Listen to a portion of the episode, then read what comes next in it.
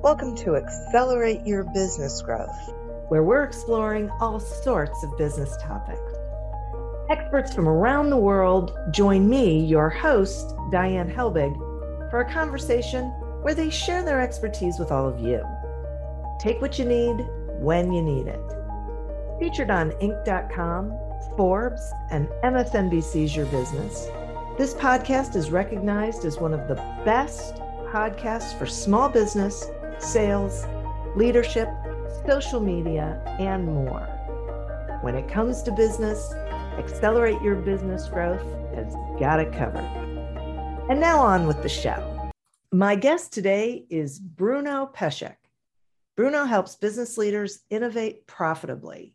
He's the rare innovator who can claim that he's worked on a regulation defying freight train and an award winning board game. In addition to his corporate experience with brands like DNV, DNB, and Kongsberg Group, Bruno runs a community of entrepreneurs of several thousand members. Thanks so much for joining me today, Bruno. Thank you for having me. I'm so happy to be here. I am happy to have you here. We're going to be talking about innovation and, and product ideas. And so I would like to start by asking you what what you think innovation is. Yeah, and that's uh, that's such a brilliant question that uh, not a lot of people ask, but it's so important because innovation, like strategy and all the popular words, it's like when you ask people what does it mean? If you ask 10 people you will get 20 definitions. So it is one of those words where it's very important to have a shared understanding.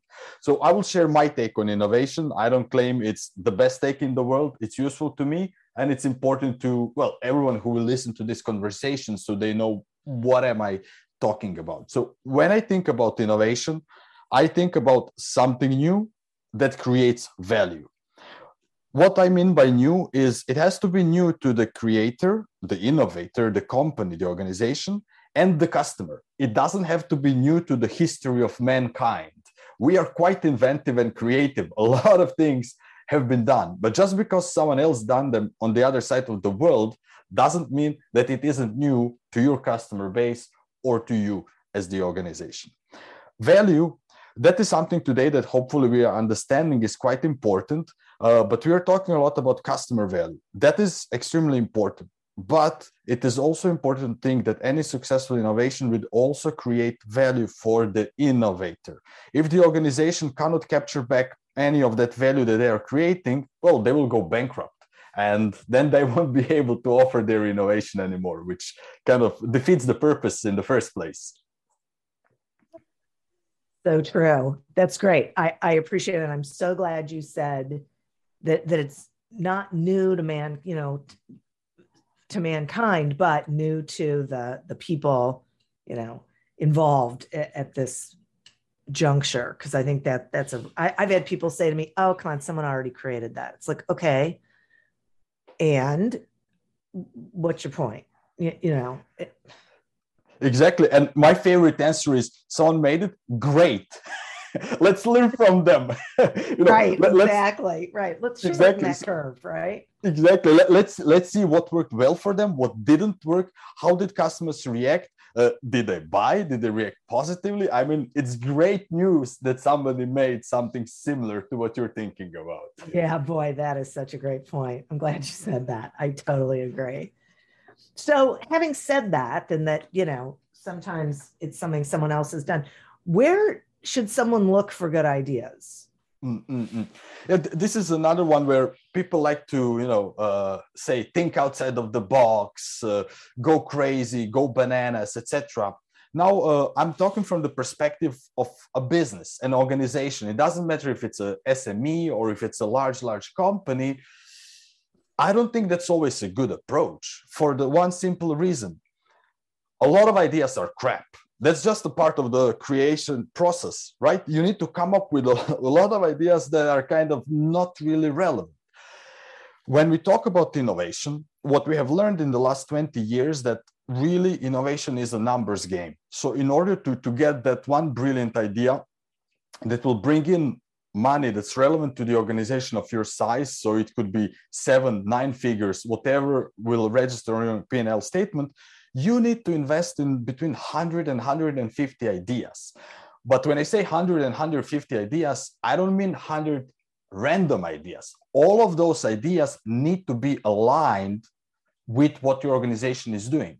So that's why I say, you know, don't think outside of the box. Don't go, you know, some uh, crazy ideas to make bananas on the Mars or whatever. First, start from your business. Start from your existing customers and start with your existing offering. That is the best starting point. There is this great, great misconception uh, that the best ideas come in this some moment when you're showering or doing something and there's this moment of brilliance yes but that is a side effect of being in the industry for 10 20 30 years for doing your work every day for being engaged with your customers with your operations. That what enables these brilliant moments. They don't come out of thin air. Like it's not that we exist in a state of vacuum. So my suggestion is always to find the best ideas. Start from within your business especially from customer start from the value flow from the value chain and then start expanding outside. When you have such ideas you're also developing your innovation muscle. That's another great misconception where people think that you know when the brilliant idea comes they will be able to implement it just like that. Unfortunately that doesn't happen it's like going to the gym and never having worked out in your life and then deciding i'm going to lift i don't know 500 pounds. You won't do that unless you're a genetic freak.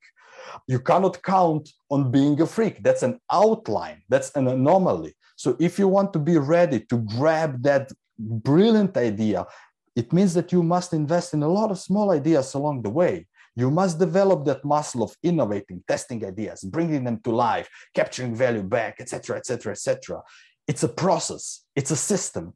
It's not a one-time freak activity. Oh, that is so great. I seriously, I, I appreciate. I love the analogy to going to the gym. It makes perfect sense to me. Um, so, okay, so your team comes up with, say, fifty ideas. Mm. So, what do you do to get to like to select the best ideas. Mm-hmm. Yeah. Uh, I'm then I'm sure you you've seen things like that. So uh, some executive or some manager decides, hey, we should have a brainstorming session. Let's bring in an external expert that will help us uh, set up a one day or two day workshop or retreat or something like that. And then they come up in a day with 50 or 100 or more ideas. And then they go back to the headquarters and someone asks okay what do we do with this? How, how do we pick this? And what's usually a knee-jerk reaction is uh, people start coming up with uh, criterias. Like okay uh, for every idea we should look uh, what will the impact be? How much will it cost to implement? Do we have people?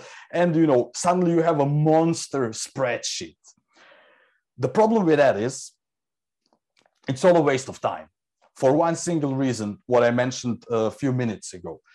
Ideas first need to be aligned with your business. Before you start analyzing anything you need to check one is this an idea at all? And two is it aligned with a business strategy? Or if you're a big big big conglomerate corporate strategy these two things. Uh, why do i say you need to check this is an idea? If you just get a post-it note which says uh, we should introduce product X to market Y. That's not an idea. That, that's that's just a thought that's unfinished on a post-it note. You, you can't do anything with that. An idea clearly says what is this about, who is it for, how will they benefit, and how will the business benefit? I'm not talking about having a business plan. I'm talking about uh, something at the level of uh, we would like to make a bracelet with a chip that people at the beach could use to pay for the products instead of carrying their wallet. I'm not saying this is a brilliant idea. What i'm saying is that is actually an idea. Like it is not unfinished thought. You can do something with it. You can try to filter it. You can try to analyze it. But if, if you just have something that's unfinished thought it's a total waste of time to do anything except trying to elaborate it. Now that's one. When, when you make sure that you have actual ideas then my biggest suggestion is look at your business strategy. If it doesn't align with your business strategy, just rip it apart. If it's good, it will come back. If it challenges the strategy so much, then you need to have discussion around the strategy. Why I say these two things? Again, because if you overanalyze way too early, that will all be wasted effort because only one thing is true about innovation it's uncertain that means that ideas you had on day, day one will be different after 90 days of working with them. So why, why spend hours and hours and hours, which usually translates into weeks of analyzing all these ideas when some of them you could immediately eliminate. So it's it's when people say kill your darlings. Well, this is that taken to the extreme. Like first I want to check if they're darlings at all. I've never heard that saying kill your darlings. Never. this is the first for me. That's so funny. I mean, it's not. I, I totally, I, I, get what you're saying, and I, um, I think it's so great to differentiate between an idea and a thought, mm. because that, that I agree with you. That that's a big. You know, people can spend an awful lot of time on a thought, but if you can go through that process of really identifying the idea, I think it probably gets you closer to whether it's worth exploring or not, because you're answering exactly. those questions. Exactly, exactly, and that is especially important in uh, you know any organization that has more than hundred employees, because what usually happens is uh, people proposing ideas aren't the same people who analyze ideas usually in a larger organization. So that is even more important because, for example, once I was working with a client and it was exactly the situation. Uh, the, the innovation team basically went on a wild goose chase because they had sticky notes like this and they were trying to understand what the hell was written there. So they would spend three to five days, you know, hunting down people that actually made the proposal, speaking with different people in organization to realize uh, this isn't even relevant to our business unit. Mm. But don't you, I mean, I think that probably happens a lot. That one of the things that I see in organizations is people feel like they have to justify their existence. So mm. they think they have to come up with something today. do. You know, something they can move forward with, not tethered at all to what the company does. Mm, mm. And here I, I, would also, or in my experience at least, I also put uh, blame on uh, top management as well, because in their head, they believe business strategy is clear to everyone, but they forget uh, th- that's something they deal with every day. And operations, it, it, it, doesn't reach them on the same level. So the easiest way for any executive to, to test their own strategy is actually to speak with their own people and try to understand how do they talk about their strategy? Because if the people from the front line don't understand business strategy then they cannot make meaningful contributions back to the company in terms of proposals ideas improvement options etc so any executive can actually benefit from spending some time uh, what i call comprehension testing their strategy. Like can your employees play back your strategy without reading your strategy documents or, or annual reports or whatever fancy slide deck you have. If not, you have a problem. That's really great. I, I love that. So, are there other tips for testing, like other things that a, a company mm. should do to test an idea? Mm-mm. Oh, absolutely. I mean, we could be talking about that for hours, but in general, uh, you mentioned the keyword just uh, moments ago explore. And what is really really really important is to recognize because of the way innovation works as we said earlier it's uncertain. So the best way about thinking about testing ideas is there's a maturity involved. So in the beginning from that sticky note from from that uh, assumption of what this idea is about you want to explore if there's any demand for this idea. If someone made it before, if customers ever use something similar, how would they react? And all of that can be done without six figure, seven figure, nine figure investments. You don't need to go and make make or buy analysis. You don't need to go and make agreements with vendors about your new product. What you need to do is use what you have at hand in order to test these things, to explore the viability and feasibility of the idea as cheaply as possible. And then as that matures, as you see, okay, there's something potential here, then you can start talking about prototyping, again, something cheaper than what you would usually do in your new product development process or in your R&D process. The easiest way to think about visually is building a staircase but it's not so linear as building an actual physical staircase. And the reason for that is simple. As I'm, I'm repeating here myself, but because innovation is uncertain, that means that we cannot guarantee the outcome. I'm in the innovation space for now more than a decade. I worked on some mind blowing things. I still cannot guarantee that if I start working on one idea today, that it will going to be splendid success. But the things I can do is pick the process, control my contributions, and control my cost. Those are my levers as the organization. There is no reason to put in $7 million on one team just to explore an idea. you know, I can explore idea for $20,000 and two weeks of work, for example. I don't need to go and build a new uh, plant. I don't need to go and develop fully new vaccine or new compound or something like that. I can make much, much, much smaller investment in order to test the viability and feasibility of the idea itself.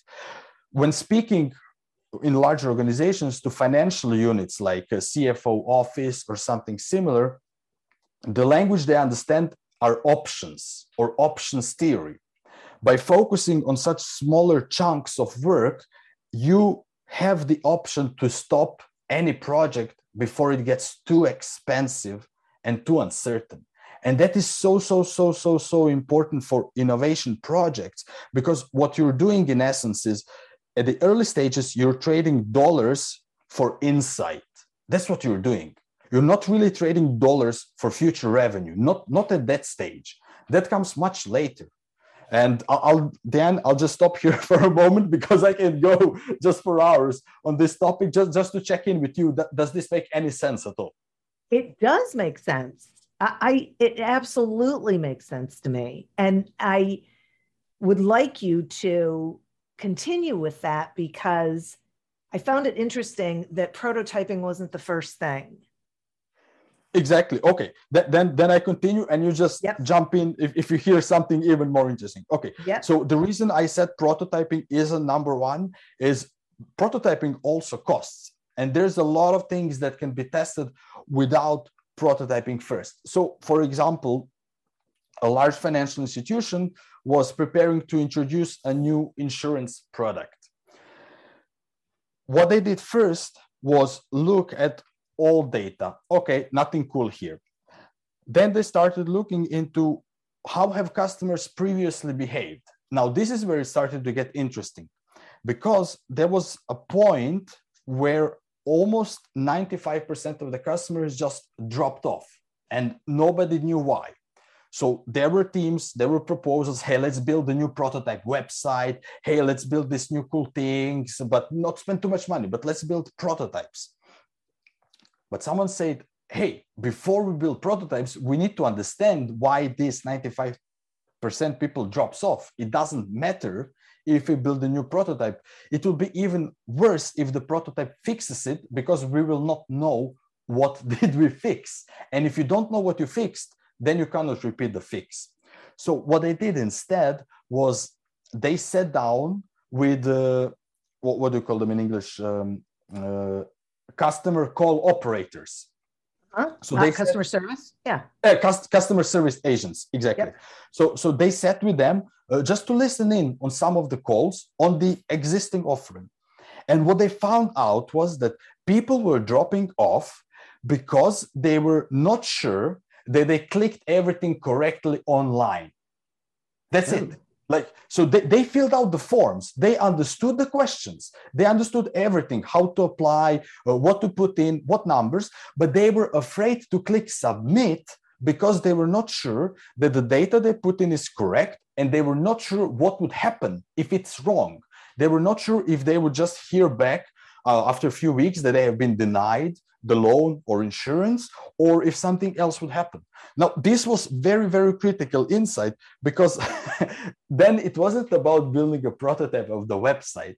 Then hmm. it changed, then it's changed to building a prototype of basically having a pop-up and adding another paragraph of text to the form, to the existing form, explaining to the customer what will happen.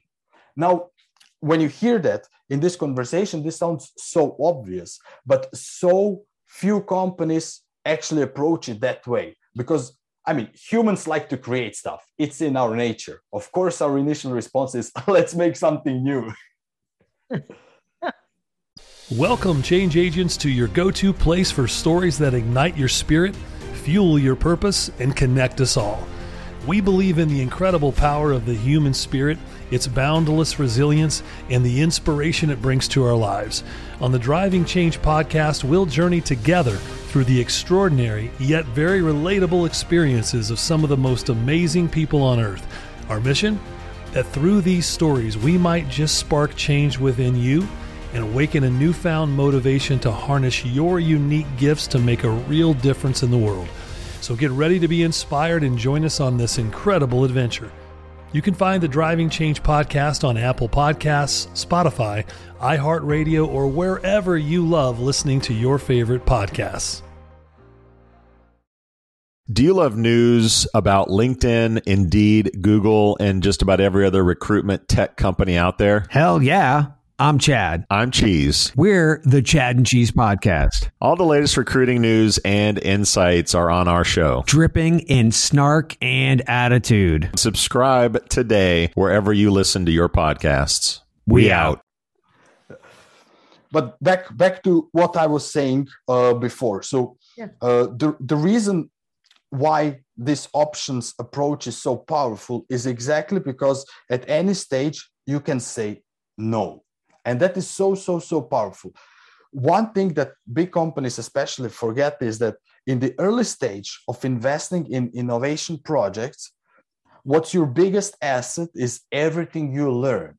So, what you learn about customers, what you learn about this product, even if you fail and you document that and you make it available to your teams, you will be able to derive value from it.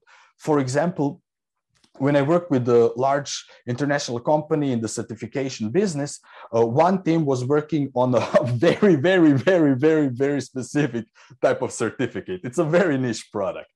And uh, as a part of that, they were speaking with a lot of customers and potential customers in that area. And what they found wasn't really relevant to their idea at all, but every potential customer said something that was of relevance to completely different business unit that was not dealing with certificates but was dealing with specific type of inspections. What the team did was they took that insights and they just notified hey guys this is what we learned.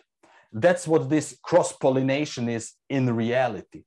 Now that team had very contextual information. They actually took it and they were able to come up with a new offering relatively quickly and inexpensively because the company has the same investment. They invested in one team, and that team was able to document their learning, which was immediately used by a completely different business. What, what I like to say is organizations are, are dead. Organizations don't know anything. They're artificial creations. It's Bruno and Diane that know something. If people in the company don't have access to Bruno and Diane, then how can the company say that they have that expertise? And that is so, so, so important when it comes to innovation, because sometimes people position innovation as this sort of exclusive, elitist thing, like only for maybe R&D or, or people with uh, high education or something like that. And that's, that, that, that's nonsense. It just doesn't work. Anyone can be innovative and creative. It is within every human's being. Now, how high that potential is, is of course different. But to me, I mean, in the Western society, freedom is valued very, very highly. So to me, it's more important to have freedom to propose ideas than to take it away. If if you understand what I'm saying, because it doesn't make sense to me to say, hey, only one percent of organization is allowed to to innovate or propose ideas or or Right. things like that. That that's not scalable. Why would you do that? okay, but why do they do it? yeah Do you e- know? exactly exactly so this is just my experience based on uh, european companies it's usually a side effect of something going very badly in the history of the company Oh, so so uh, may, maybe okay i can't go into too many details so, that makes I'll- sense. You know, you Yeah. get gun shy. Yeah. Exactly exactly so th- th- there, there was this company they, they made a really really really big investment in, in entering one specific market uh, that, that was made on relatively misinformed uh, suggestion and then of course after that happened when executives lose face that, that's that's what i hate the most. Like executives hate losing face losing power and losing their bonus to salary. So wh- wh- like and th- that's like these three things is what can happen realistically if if you put you know all your eggs in one basket. If you put the whole Right. budget in one innovative project that can happen. So when that happens then ceos tend to react uh, illogically forbidding people to suggest ideas making that very difficult uh, forbidding uh, radical disruptive innovation etc as you said they become gun shy now that's a nice expression I, kn- I thought that the minute I said it, actually. I haven't said it in a while. And yeah, it's got all sorts of interesting. Oh my gosh. Okay. So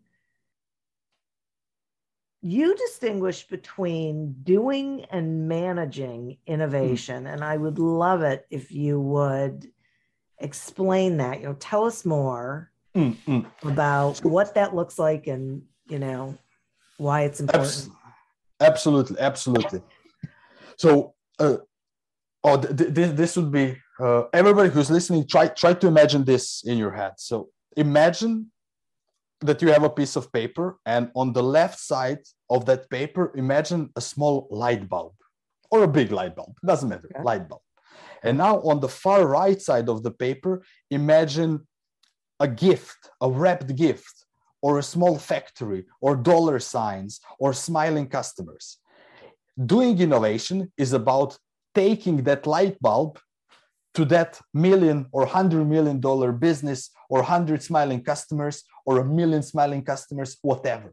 That's never a straight line. It's always a chaos. But that is doing innovation. Managing innovation is taking that crazy process and multiplying it with 100 or 200 every year. That is managing innovation. So, doing innovation is what innovators do. They transform ideas into businesses. What managers do, they need to provide tools, processes, services to these innovators. And managers also need to act as translators between executives and innovators. Remember what I told you earlier uh, understanding strategy. The reality is still that most of the frontline doesn't understand the strategy of their business, not because they're intellectually deficient or something, just because of the way executives communicate strategy, like with a lot of jargon, and it becomes marketing speak, and it's usually obtuse. And frankly speaking, quite often business strategies are poorly formulated. You know, when when someone tells you this is a strategy and they give you a laundry list, a laundry list of uh, to-do tasks, that's not a strategy, but but they think it is. So managers they, they act basically as translators between these two layers. What I like to say is innovators innovate, managers manage, executives fund. In bigger organization, it's it's not a manager or sorry, it's not the senior leader or executive that will necessarily be transforming these light bulbs into businesses. And they will also not manage that. But what they will do is they will release the funds to the ideas. They will say, okay, I give you my thumbs up to spend three months and that amount of money. So that is why I say it's important to differentiate between doing and managing innovation because a lot of companies, when they think that they're bad at innovation, what they're talking about is they think they're bad at doing innovation and they will bring in people that will help them with creativity design thinking lean startup uh, or pick whatever flavor of methodology is currently cool and sexy and attractive. But the thing is that doesn't matter so much there are a lot of good processes some are better than the others but that's the easy thing the difficult thing is actually managing innovation how do you measure investments in innovation? How do you measure the performance of your teams? How do you set up your innovation strategy? Or alternatively, how do you set up innovation objectives within your strategy? How do you do all of that? How do you create alignment and direction and put impetus in that direction for your organization? That is managing innovation, and that is hella difficult because of all the reasons. it sounds like it is. yeah. Oh my God, I love that. Excuse me. Okay. So, but if I'm understanding this right, there's the innovators who innovate, and then there's the Mm. man. This is what I heard you say the managers Uh. manage and the executives fund, Yep. right? Correctly. Okay. All right. That, that makes sense. I Yeah. get that. And everyone needs to know their role. Yeah it's uh, again uh, i'm not saying this to to be exclusive or anything but it is useful within an organization when when there are clear expectations. Of course innovator can manage and fund as well. Of course uh, everybody can have multiple roles but the bigger the organization is the stronger there will be delineation. It, it, it just happens. And the opposite is true for the smaller companies. Of course if you run a 20 person operation it's highly likely that the ceo is going to be doing all of these things. But the distinction becomes more and more important the larger and more complex the organization is especially when it comes to profit and loss or expectations of profit and loss.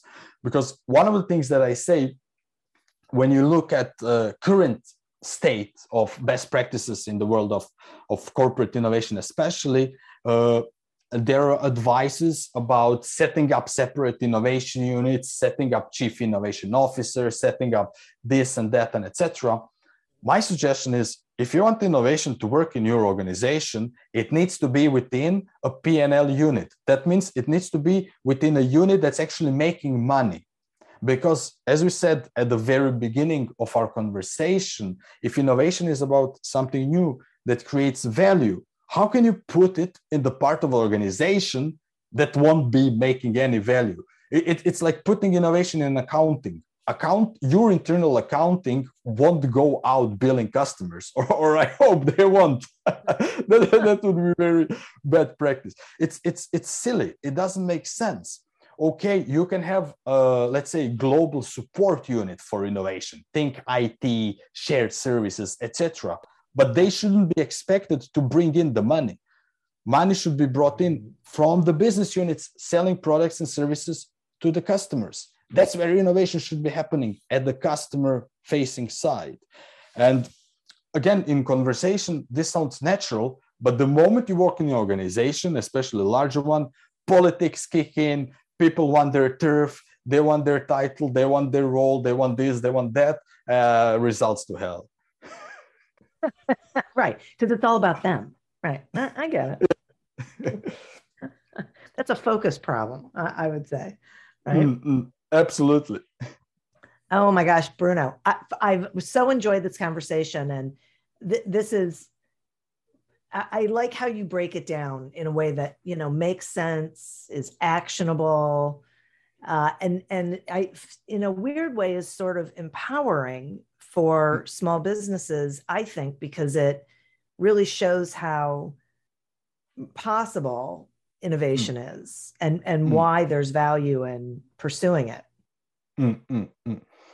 Absolutely, absolutely. And what I like to say, especially for small businesses, one of their biggest strength is they have one single strategy. and as long as they can resist the urge to have a, a, strategy for buying toilet rolls a strategy for changing color on the website etc the better mm. for them because that helps them having this alignment focus as you said and focus is i don't want to say underrated because people understand the value of focus but for some reason they ignore it so mm-hmm. everybody everybody understands how important is it to remain focused implement execute drive deliver and yet we don't do it and it's a discipline issue yes yes it absolutely is Yep, I'm totally with you on that. Will you tell the listeners how they can find you, please? Uh, yes, absolutely. So um, you can find me on www.pesec.no,